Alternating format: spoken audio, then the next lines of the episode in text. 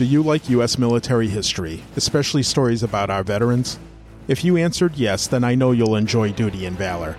Hi, I'm Wayne Marks, and each week I'll tell you the amazing stories of heroes who pushed away their fears and showed true valor on the battlefield. And although their stories are different, the common trait they all share is that they all served with pride and lived with humility. And I'm honored to tell you their stories.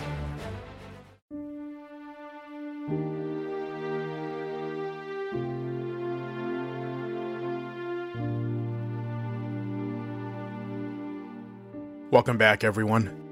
In this episode of Duty and Valor, you'll hear the story of a man who would lead his unit against an ambush by heavily armed enemy combatants. A man who would disregard his own safety and assist wounded fellow soldiers. A man who chased down enemy fighters to save a fellow soldier being carried away from the firefight. This is the story of Medal of Honor recipient U.S. Army Staff Sergeant Salvatore Giunta. Salvatore, who goes by Sal, was born on January 21, 1985, in Clinton, Iowa, to parents Stephen and Rosemary Giunta. Following his graduation from JFK High School in Cedar Rapids, he enlisted in the U.S. Army in November of 2003. He completed his basic military training as well as infantry and the basic airborne course at Fort Benning in Georgia. After completing training, Giunta was assigned to the 2nd Battalion, 503rd Infantry Regiment of the 173rd Airborne Brigade in Vicenza, Italy. In support of Operation Enduring Freedom, he was sent on his first combat deployment to Afghanistan from March 2005 to March 2006. And during this year long deployment, he was shot in the leg and was awarded a Purple Heart. Giunta, who was now an Army specialist, and his unit were sent back to Afghanistan in May of 2007. There, they were stationed at Firebase Vegas in the Korengal Valley of the Hindu Kush Mountains in the northeast near the Pakistan border. This 10 mile long valley was notoriously dangerous, so much so that the American troops referred to it as the Valley of Death, as this area was a hotbed for Taliban and insurgent activities. On October 25th, 22 year old Giunta was serving as a rifle team leader for Platoon 1, where they would embark on a mission called Operation Rock Avalanche.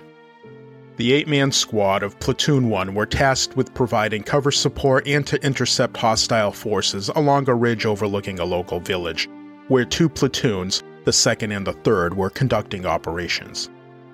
Following the days long operation, the men of Platoon 1 were making their way back to their outposts with Sergeant Josh Brennan as the lead man, with each man following behind approximately 15 feet from each other.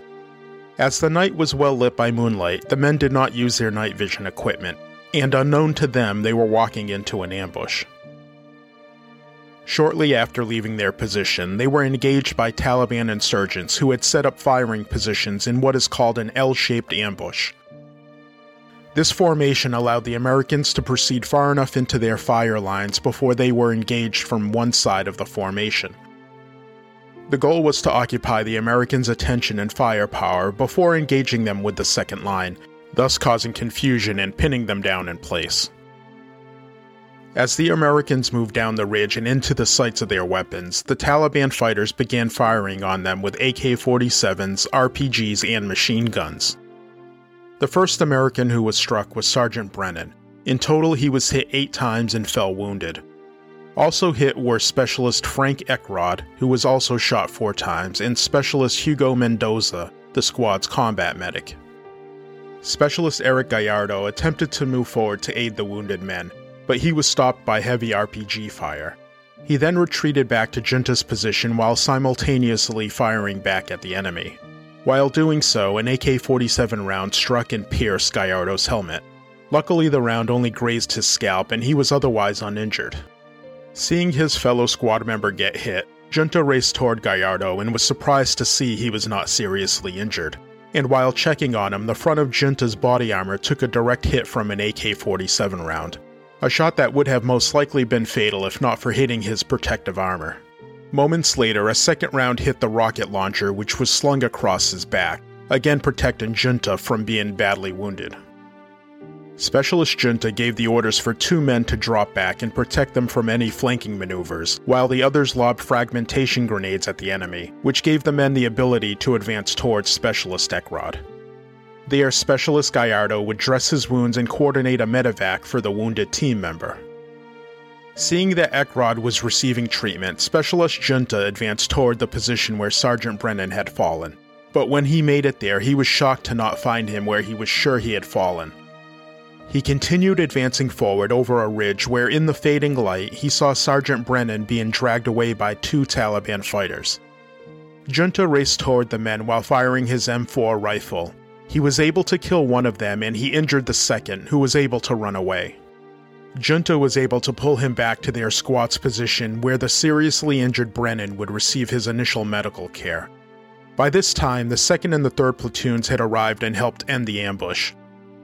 The injured men were cared for and all were evacuated. In total, the ambush only lasted about three minutes, but the Taliban were still able to inflict losses against the Americans. Unfortunately, Sergeant Joshua Brennan passed away the next day while undergoing surgery for his wounds. In addition, Specialist Hugo Mendoza, who was hit as the fighting started, died on the battlefield. Specialist Giunta's fellow soldiers were in disbelief at the valor that he displayed in the ambush. Gallardo was quoted as saying that what he did was crazy and that he stopped the fight. He stopped them from taking a soldier. Two days later, the company commander, Captain Dan Kearney, informed Specialist Giunta that he was going to recommend him for the Medal of Honor. It did take almost three years for the recommendation to make its way through Army Command and to the White House before Giunta was told that he would receive the nation's highest honor.